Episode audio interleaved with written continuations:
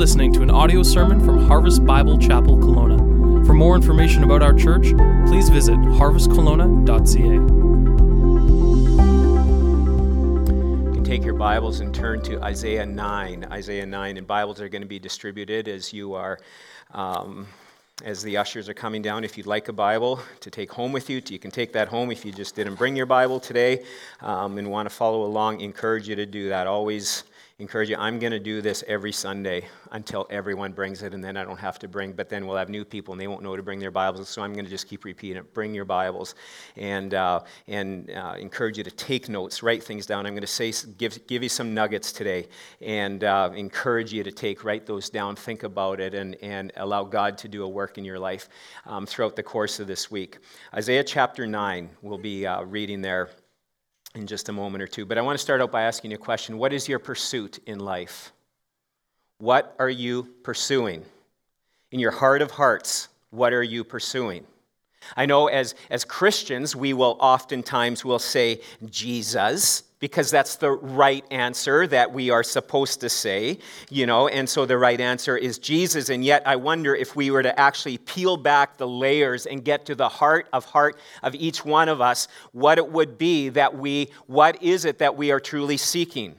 Is it comfort? We're living our lives for comfort. We just want to, you know, just have some comfort and ease in life. And so we're, we're working towards that. We're hoping towards that. Or is it pleasure? I want to have a good time. I'm here for a good time, not necessarily a long time, you know, and, and wherever I can go and I can have some thrills and spills and, and uh, you know, just to, to fill me up a little bit, I'm going to go for, for pleasure. The good old times, lots of laugh, lots of good times. Maybe it's a good reputation our pursuit is. We, we, we want to look good in front of others. We want to do well. We, we want to be thought well of, you know, in our work, in our career. Um, we, we, want people to, to, to take a look and say, wow, is that person ever amazing? Look at the kind of worker they are. Look at the kind of parent they are. And, and as parents and grandparents, you know, we want that same kind of thing. Look at our kids. Look at how, you know, and, and, and, and we work and we can strive to, to have, you know, just the right look when it comes to that kind of thing. That can be our pursuit, you know, that of that good reputation that people would think, wow, that, that person is something else. They are amazing.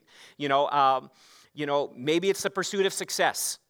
We want to climb the ladder. We want to be successful. We want to do well. And, you know, whether that's in our career, in our education, we want to get good marks. Maybe it's in sports or, or whatever kind of achievements. Just want to climb the ladder of success, want to do well. Maybe it's accumulating stuff. I want to have nice house, car. I want to have the boat. I want to have the jet skis. I want to have the big white pass. I want to have this and that and all of these different things. Because then, you know what? That's my pursuit.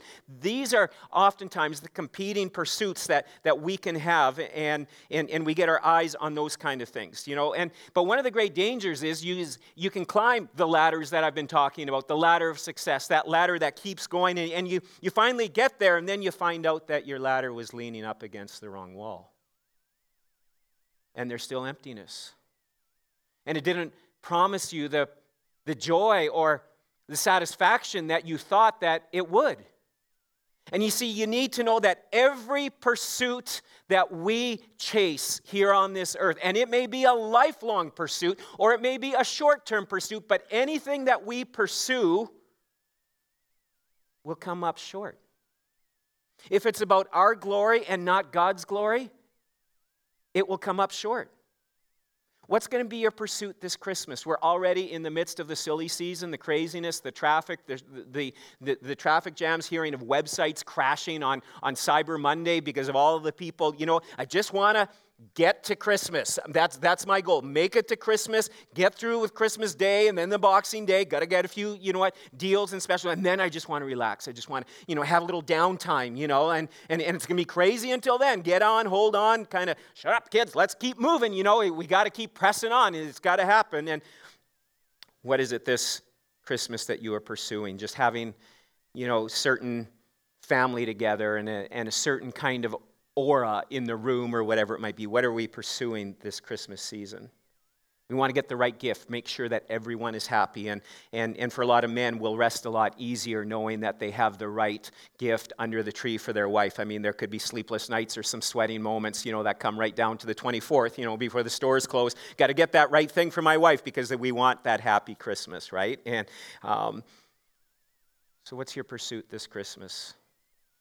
Maybe in get away from the shallowness of the season. Maybe it's you just wish you could have freedom freedom from loneliness or from hurt or from addiction, or relief relief from the battle that, that you're in.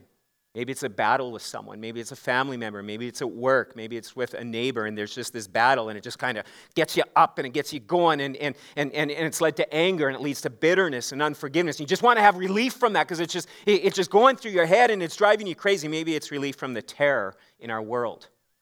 Our world is living in massive fear. People that were walking in the malls they're walking by them, we're walking past them. There is great fear in our world, in, in our society, because of what's going on in our world. And the California shootings this week did not help at all in restoring any peace and calm. In Isaiah chapter 9, where we're going to be reading here this morning, it was into a despairing, world where people were pursuing other things and not pursuing God. It was in a despairing, messed up world that a promise came, a promise that would change our lives, that would change society. The word of God would be spoken that would transform and change people. And my prayer for myself, my prayer for you, the prayer that, that I have for each one of us is that this Christmas season, over the next number of weeks, with a reckless abandonment, we would pursue the Prince of Peace, the King of Kings, the Lord of Lords. Like Paul said in Philippians, that I may know Christ. Oh, that I would know Christ in a greater and a greater way in my life, that we ourselves would decrease and Christ would increase that we would find Jesus Christ better than anything else, stronger than any foe, stronger than any fear. And here's something I would love for you to get in your heads and for you to write down in, on, on your connection card or in your journal. He will make a way. Write it down. He will make a way. Repeat it with me. He will make a way. Okay, repeat it with me, like for real, like I wasn't just joking. Say it. Come on. He will make a way. A little louder. He will make a way. Get that through your heads. Our God will make a way. Through the battles, through the storms, through the fears, through the struggles, He will make a way if we trust Him. It's not an automatic, it's if we trust, if we believe.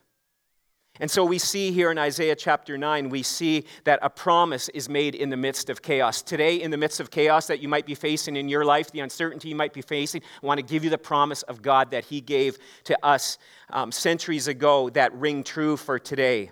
You see, in the Old Testament, there are at least 322 prophecies about Jesus.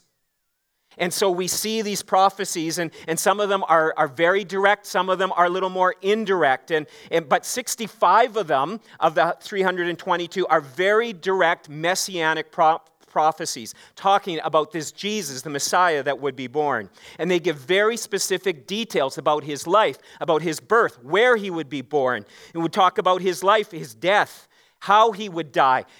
All prophesied hundreds of years before the birth even took place. And the passage in Isaiah chapter 9 was written at least 700 years before the birth of Jesus.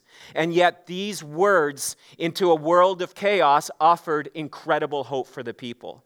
And it's one of the most amazing descriptions that we get here about what Jesus would be like and what his purpose would be here on this earth. And so, reading in Isaiah chapter 9, starting at verse 1 But there will be no gloom for her who was in anguish. In the former time, he brought into contempt the land of Zebulun and the land of Naphtali. But in the latter time, he has made glorious the way of the sea, the land beyond the Jordan, Galilee of the nations. The people who walked in darkness have seen a great light. Those who dwelt in the land of deep darkness, on them has, has a light shone. You have multiplied the nation, you have increased its joy. They rejoice before you with joy at the harvest, as they are glad when they divide up the spoils. For the yoke of his burden and the staff of his shoulder, the rod of his oppressor, you have broken as on the day of Midian. For every boot of the tramping warrior in the battle tumult, and every garment rolled in blood will be burned as fuel for the fire.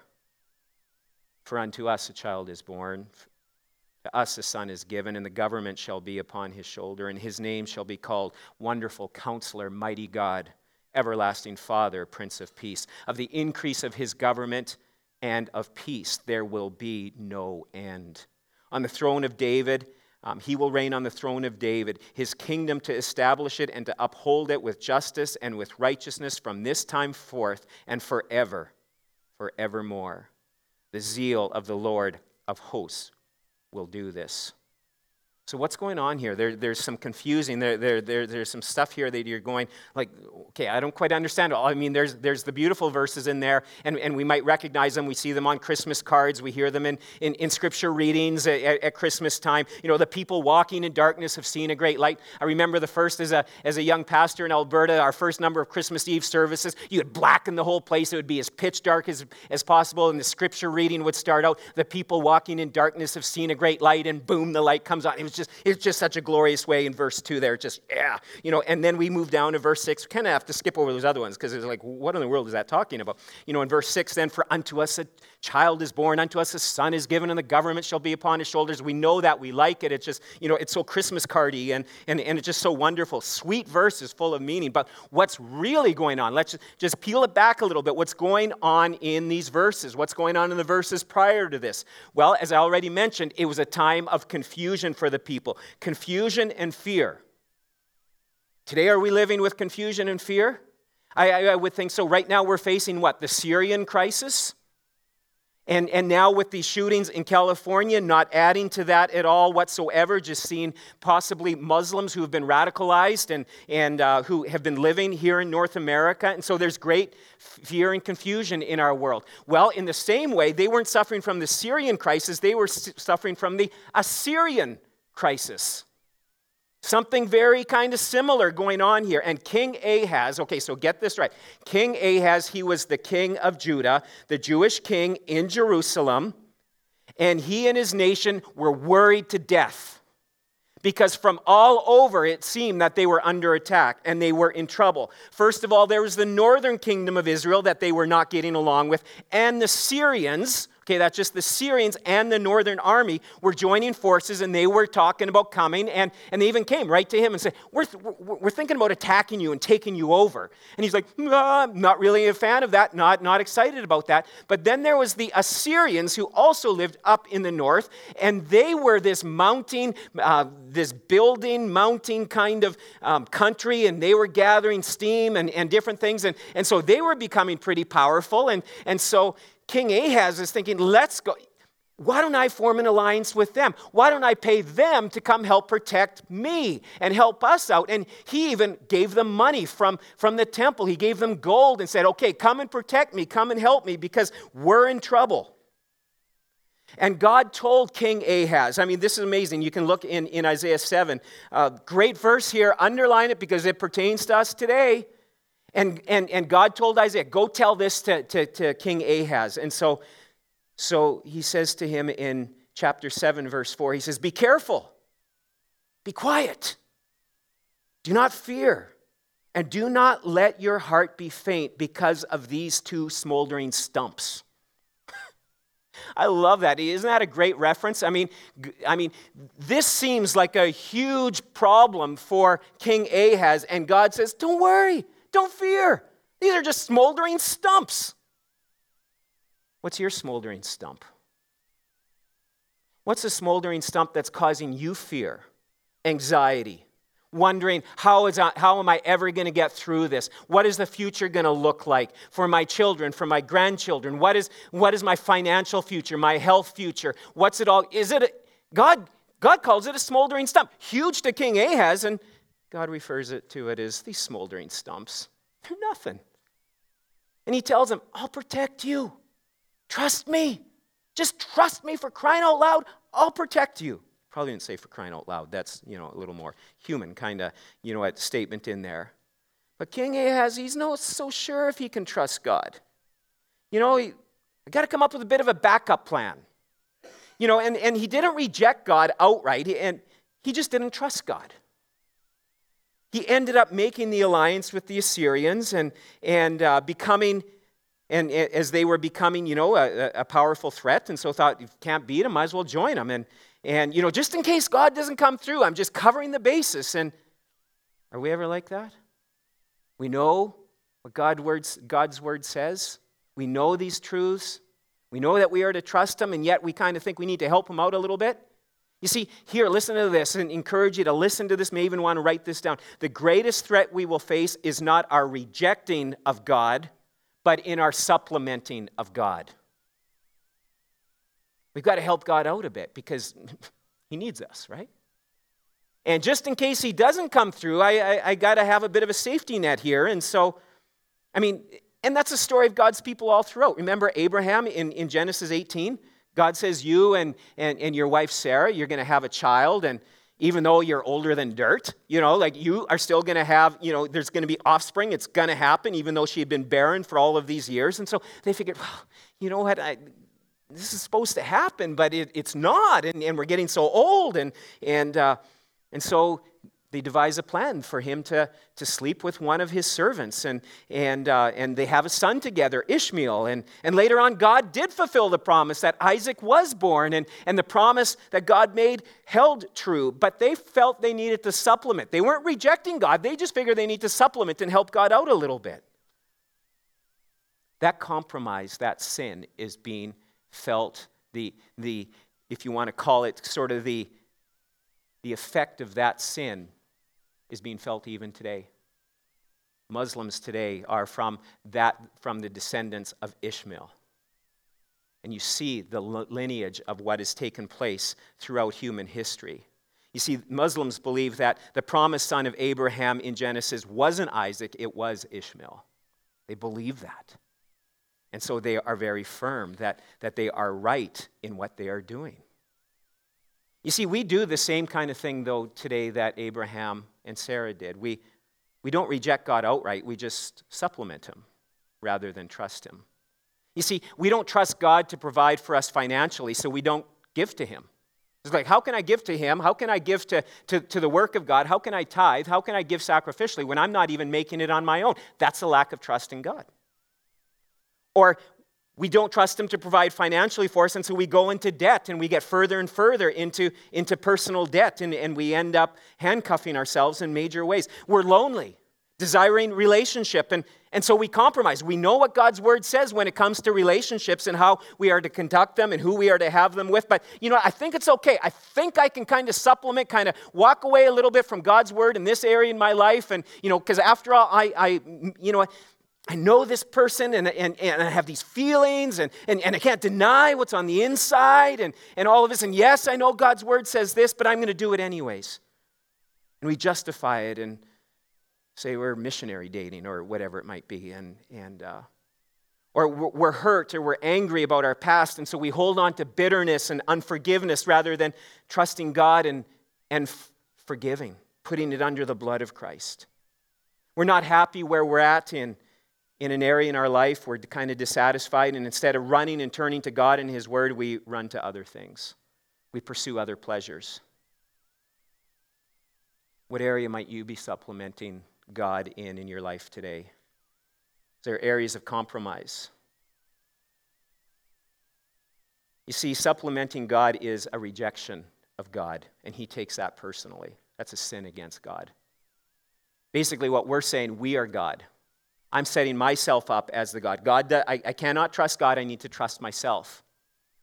And that's dangerous. Prayerlessness. That's a great, great way that we show we don't trust God.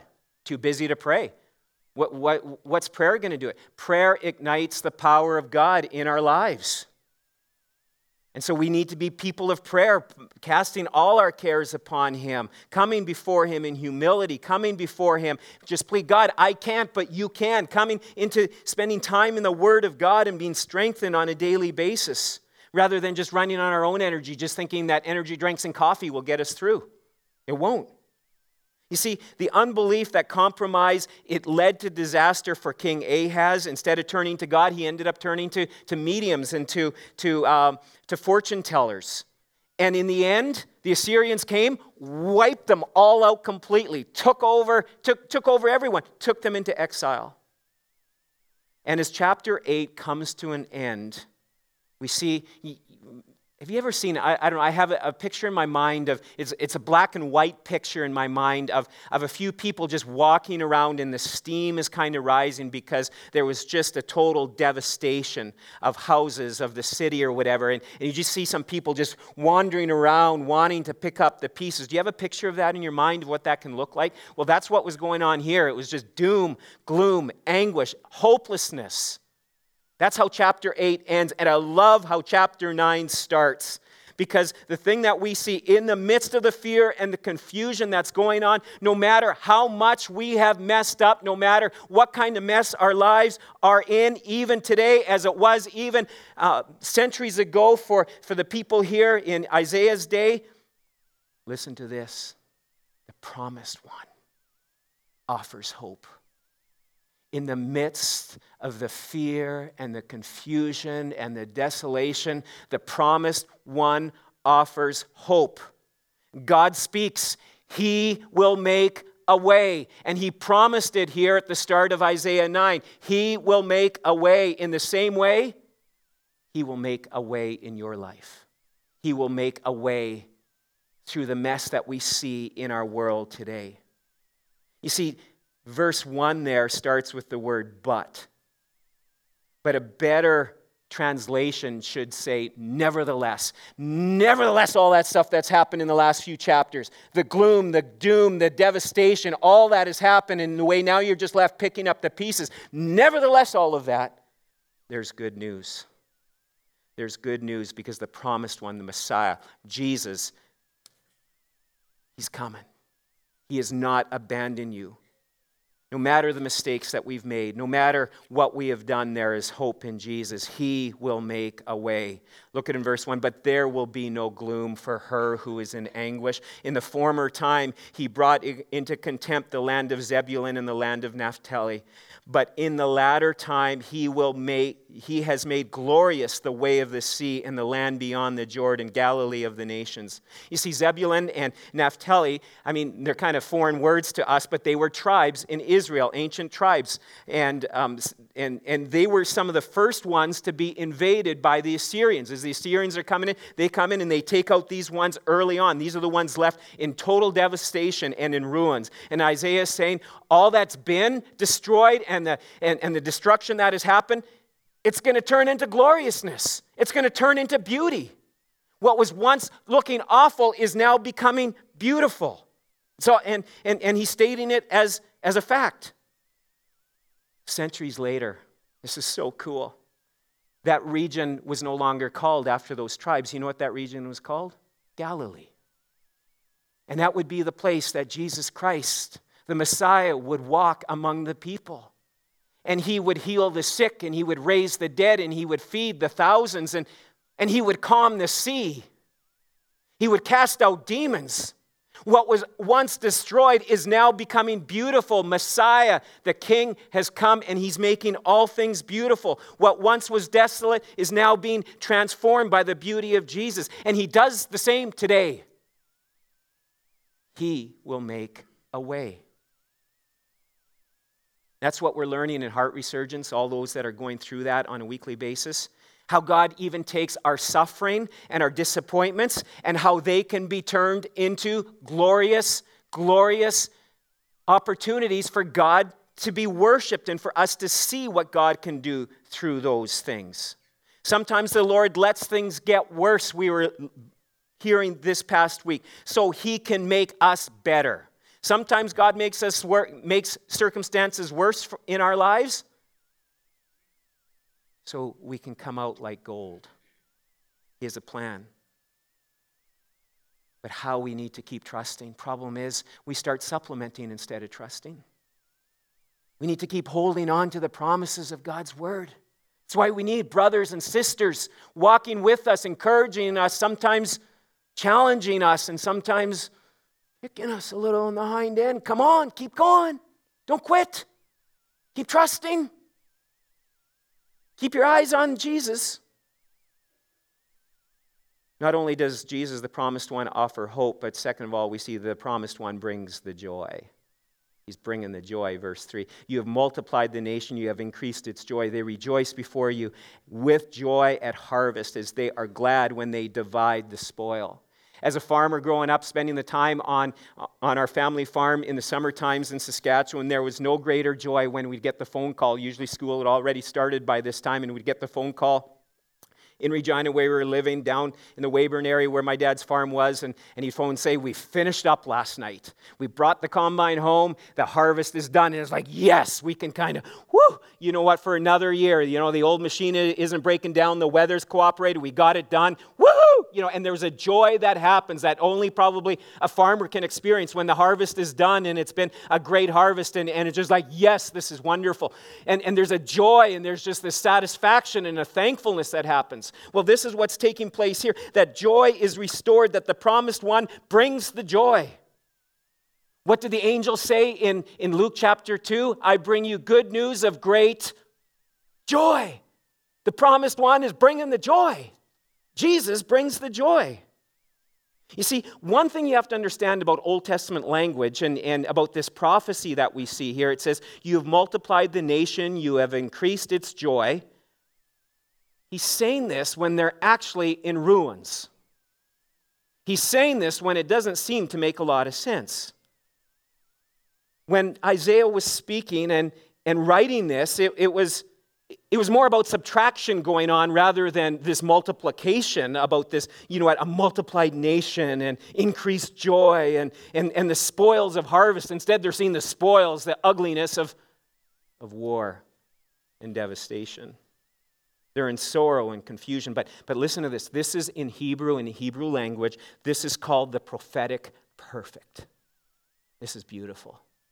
This is called the prophetic perfect because what is being prophesied here is so spot on, is so perfect, so certain, it's referred to in the past tense. It's already happened even though it hadn't happened yet and wouldn't happen for hundreds of years. And it won't reach its full completion until Christ returns and, and everything is turned into God's glory. It's already stayed in the past tense. It's done. Why? Book's written, chapters are closed, don't need any more. It ends well. It ends well for Christ. It ends well for those who are in Christ. The last chapter has been written. Victory.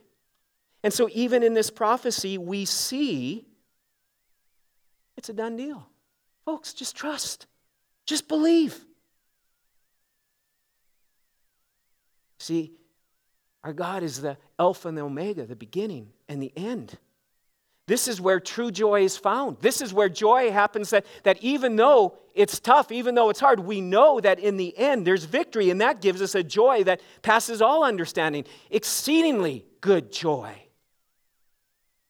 At Christmas times, when Christmas celebrations start to happen and families or friends are getting together, and especially if it's for kind of the big family event, you know, usually this is what happens. And, and I think I'm probably finding some, you know what, um, you know what, just some of you who will back me up on this. You start saying, okay, so who's going to bring what? Who's going to do that? You know, and so, you know, like, well, grandma has to cook the turkey. She cooks the turkey and her stuffing is the best. But who's going to bring the other stuff? And so they start divvying it out, you know. Who's going to bring the mashed potatoes? Oh, don't get Aunt Mary to bring the mashed potatoes. They were kind of lumpy last year. So let's let's get, you know, and, and Aunt Annie to, to, to bring the mashed potato. But we'll get her to bring a salad. And who's going to bring the dessert? And who's going to, you know, and, and you farm out, who's going to bring all the little bacon? Oh, she just makes the best. You know, and, and so you go on and on. You get it all figured out. And you figure out who's, who's bringing what. And, and it's all planned out, where it's going to be, the time, you know, all of these details. But one question is, who's going to bring the joy? You ever think about that? Who's going to bring the joy? You see, we think that if we do all of these things and throw all of these things together, that it's just going to be a joyous experience. And in some degree, yes, it will, but it's going to fall short. Who's going to bring Jesus? Who's going to bring Christ into your celebration? I encourage you this Christmas season that before you start ripping open the presents or after you've eaten the meal, you know, can't do it because, you know, turkey gets cold and the gravy, you know, gets lumpy and different things like that. But at the end of the meal, or take time talk about Jesus. Take time. You say, but I've, I've got relatives who, who don't believe. You know, it's not going to go over very well. You're celebrating Christmas for crying out loud. Celebrate them, right? Just take time and just say, hey, let's read the Christmas story from Luke 2. Let's just read a little segment here. Let's talk about things that we're thankful for. Let's pray. And depending on, on the family circle that you're a part of, you figure it out. Don't turn it into some whole big spiritual hour if, if, if it's, you know, in, a church service and an altar call, unless you feel called to do that. But bring Jesus into it. Bring the joy. Just don't bring the mashed potatoes. Bring Jesus. Bring His love, His humility, His grace, His mercy, His forgiveness. You're going to need that this Christmas season because people will drive you nuts. You will drive other people nuts, and they need to bring Jesus into that situation as well. So bring Jesus, bring the joy. We have joy in Jesus. That is where true joy. The Bible contains hundreds of verses referencing our joy as God's people. And if you don't have joy today, maybe don't have Jesus. Not saying that, that we won't have bad days. Yeah, we're all going to have bad days. That's a guarantee in God's word. And I'm not talking about walking around with some fake perma smile, you know, kind of, you know, a smile, you know, just happy in Jesus. And on the inside, you're just not thinking that at all whatsoever. You're thinking very much the opposite. But if you don't have joy today, you're struggling with the aspect of what's going on in your life and, and there isn't the joy, you got to look at that.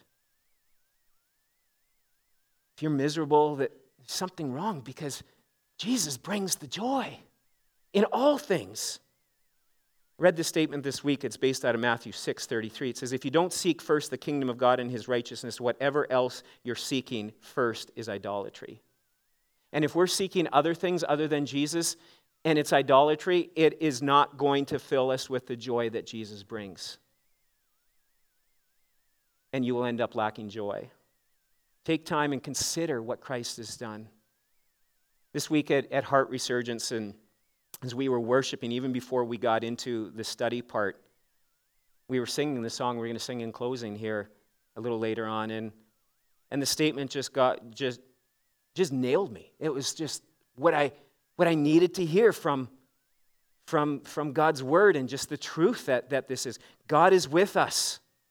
God is on our side. He will make a way. That is to fill us with joy, not in our circumstances, but joy that God will make a way. He is with us, He is for us, He's on our side. And so we need to worship Him, getting our eyes into the Word of God and, and seeing Christ for who He is. That's why we need other believers reminding us, loving us, challenging us, encouraging us. Today, if you're struggling with the joy factor in your life, that's your problem. Get on your knees before God and ask Him to restore the joy of your salvation. Start worshiping Him, claiming the promises in His Word. Thirdly, the promised one relieves suffering. In verses 4 and 5, we see every boot of the trampling warrior in battle tumult and every garment rolled in blood will be burned as fuel for the fire. The coming Messiah would relieve suffering of persecution, suffering of burdens, emotionally and physically. This is what the promised one brings. You see, the first advent, Jesus coming as a baby, born in Bethlehem, as was promised, as was prophesied, Jesus came to defeat death by dying on the cross. You see, our primary problem is sin. We have a lot of other problems, but it all flows out of the sin that has separated us from God. The first advent was to bring relief from our sins, and that's what the cross did. But the second advent, when Christ comes again, which could be at any time, will bring relief from all sorrow and all suffering. The primary was dealt with at the first advent when Christ came to earth and when he died on the cross. And at the second advent, all suffering, all sorrow will be gone. Justice will be served. And right now we're waiting, just as they were waiting seven, eight hundred years before the birth of Christ, they were waiting. They were to be trusting, waiting, trusting, waiting, trusting, believing He will make a way. Folks, don't abort what God is doing in you by refusing to wait. We want to rush things up so oftentimes. Listen to this God's word gives the promise of ultimate fulfillment in the future. But what we get in the present is Jesus. Ultimate fulfillment, ultimate joy in the future. But right now, we have Jesus, and that is enough. As we were singing earlier, Christ is enough. Fourthly, the promised one inspires awe. For unto us a child is born, unto us a son is given, the government shall be upon his shoulders. His name shall be called Wonderful, Counselor, Mighty God, Everlasting Father, Prince of Peace. You see, the Messiah would not come as a, a mighty, conquering king, but he'd come quietly in humility. He would serve, he would love, he would heal, and he would die for all. You see, folks, that is awesome. In humility, he would serve the lowly of the lowly, the people that wouldn't be touched because they were dirty and unclean, Jesus touched. He healed them. He spent time with the down and the outers. That is awesome when you think the mighty God of the universe coming in human flesh, being born in a lowly stable, living amongst normal everyday human beings and yet was without sin. He would serve and love and heal and forgive. The government would be upon his shoulders, meaning he carries the weight of the world. He's the one carrying it. You know what? Scripture refers to us as sheep. He's the, the shepherd. The government is upon his shoulders. You know what? One thing about sheep not only are they not the most brilliant of animals, thank you that we're called that, but uh, I guess it's true. Sometimes we're not very brilliant, but sheep are not weight bearing animals. You don't see them being used in the mines to haul out coal. You don't see them, you know what, putting a, a, a, saddle on them and giving them a ride. You know, I mean, you go to a rodeo and it's pretty cute. You see kids get on these little, what do they call that? Um, some competition. Does anyone know what it's called? They, they call them. Uh, they don't call them little lambs, they call them something. Muff, what's the word? Pardon? Mutton, yeah. These little mutton rides, these kids get on there and they just grab, grab the wool and, and they get on there. And those, those sheep, I mean, they do anything. They just whoo, take off and those kids fall off and everyone laughs and it's hilarious kind of thing. Sheep are not made to, to bear any weight. Why? The shepherd, that's his job, is to, to care for, to watch over. The government will be upon his shoulders. Everything is on God's shoulders. We're sheep. We're not to be carrying the weight that we're carrying. This is so beautiful that we see. Wonderful counselor. Now get this, this is pretty cool. Okay, the word wonderful, word wonderful, okay, it means awesome. It means wondrous. It means awe-inspiring. Okay, so so word wonderful, that's what it means. Park that in your brain. The next word, counselor. So he's a wonderful counselor. All right? What is a counselor? Well, a help, a guide, someone you go to in trials, in trou- troubles. And here's something really significant in, in just the way that these words are put together. The way that God helps us the most, the way that He counsels us, the way that He counsels us the best is when we see how awesome and how wonderful He is. It's what the book that we've been going through in, in Heart Resurgence that, that we have available here, Look and Live. Get your eyes on Jesus. There you will find help. There you will find counsel. Why? Because he is so wonderful. Gazing upon his beauty. And as we consider the awesomeness of Jesus, he redefines. Um, he redefines, doesn't take away, but he redefines our problems. And we see it in light of his glory. We see it in light of what he can do in and through it. Mighty God, we see another description here. Jesus would be the one that would calm the storms, heal the sick, raise the dead, feed the hundreds, the thousands. His mightiness, however, just wasn't in, in what he did, in the miracles that he did. The, his greatest act of mightiness was coming to this earth, becoming a man, dying on the cross to save us. Everlasting Father. With all of the compassion, love, protection that comes from our God remember God is not the face of your earthly father. Remember that. God is not the face. Jesus is not the face of your earthly father. We have good fathers here on this earth, but every, even the best father has fallen short because he's a sinner. And some fathers have fallen very short and have done harmful and hurtful things, sometimes knowingly and sometimes not even aware of what they have done. God is not the face of your Father. He is the loving, everlasting Father. He is perfect in all His ways, He's perfect in His love for us. He's the everlasting Father. And then finally, we see He's the Prince of Peace. He provides freedom from worry and from anxiety, and He's the Prince of Peace. This description here that we see in this just inspires awe the Prince of Peace. The promise, one that provides, fifthly, the last thing we see here, the promised one that provides security. Verse 7 Of the increase of his government and peace there will be no end.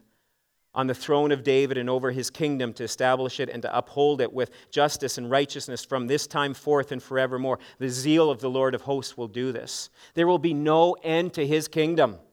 In Christ, our future is secure.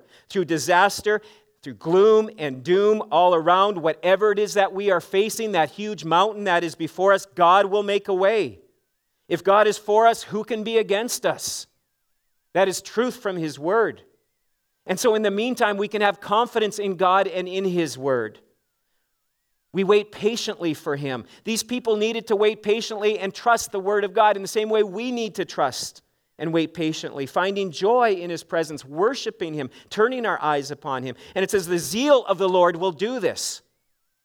You see, in our world, we have a lot of people who are very zealous for certain things, whether it's it's what we're pursuing, right? I mean, what we were talking about before. You see people who are very zealous, who are, are very into their work or into their fitness or into sports or, or some cause and, and, and, and just, you know, just so amped up and just ready to go do anything for it. Well, greater than any zeal that we could ever have, the zeal of God, the zeal of God in sending his son was awesome. It was amazing to suffer a brutal death on the cross for you and for I that is zeal. Do you know him this morning? Have you trusted him in this way? Or are you supplementing him? You're trusting him, yeah, kind of, but you know what? I've kind of got to white knuckle this. I got to kind of get through this. Or are you resting in the promises of his word? As we close here this morning, I want to ask you what are some of the smoldering stumps in your life? Right now, they may seem like towering timbers that just seem impossible. God sees them as smoldering stumps. What are those things that you are facing? Turn them over to Him. Trust God. What are you running to, or who are you running to for joy? What are you supplementing for Jesus? In the fullness of time, He will come. He will make a way in the situation that you're facing as you trust Him, as you follow Him, as you continue to worship Him, as you call out to Him and surrender. In the fullness of time, it will happen. But in the present and for today, we have Jesus, and He is more than enough. Let's pray together. Lord Jesus, we come to you today and we First of all, we repent that we have followed our own way. We've supplemented you. We've pursued other things over and above you. We've lost hope, even at times have lost faith that you could or you will protect us and watch over us and provide for us. Pray that with hearts of repentance we would turn to you and surrender, and even in this song, that this would be a song that we would sing of declaration for whatever it is that we're facing. And, and if things are going well today, may we rejoice and just say, Thank you for your faithfulness, God, for us, for me, for my life in the past. And a declaration that when the storm hits, that we're going to put our faith and our trust in you. May we sing this song in worship and declare it in our world, here in our city, in this region that we live in, and, and, and around the world. And because Jesus is the one who brings the hope, He's the one that, that brings the joy. He's the one that can carry the weight on His shoulders, and they're big enough. In closing, I want to give you these verses Be careful, be quiet, do not fear, do not let your heart be faint because of these smoldering stumps. He will make a way. I pray that we would indeed trust you in this, Jesus.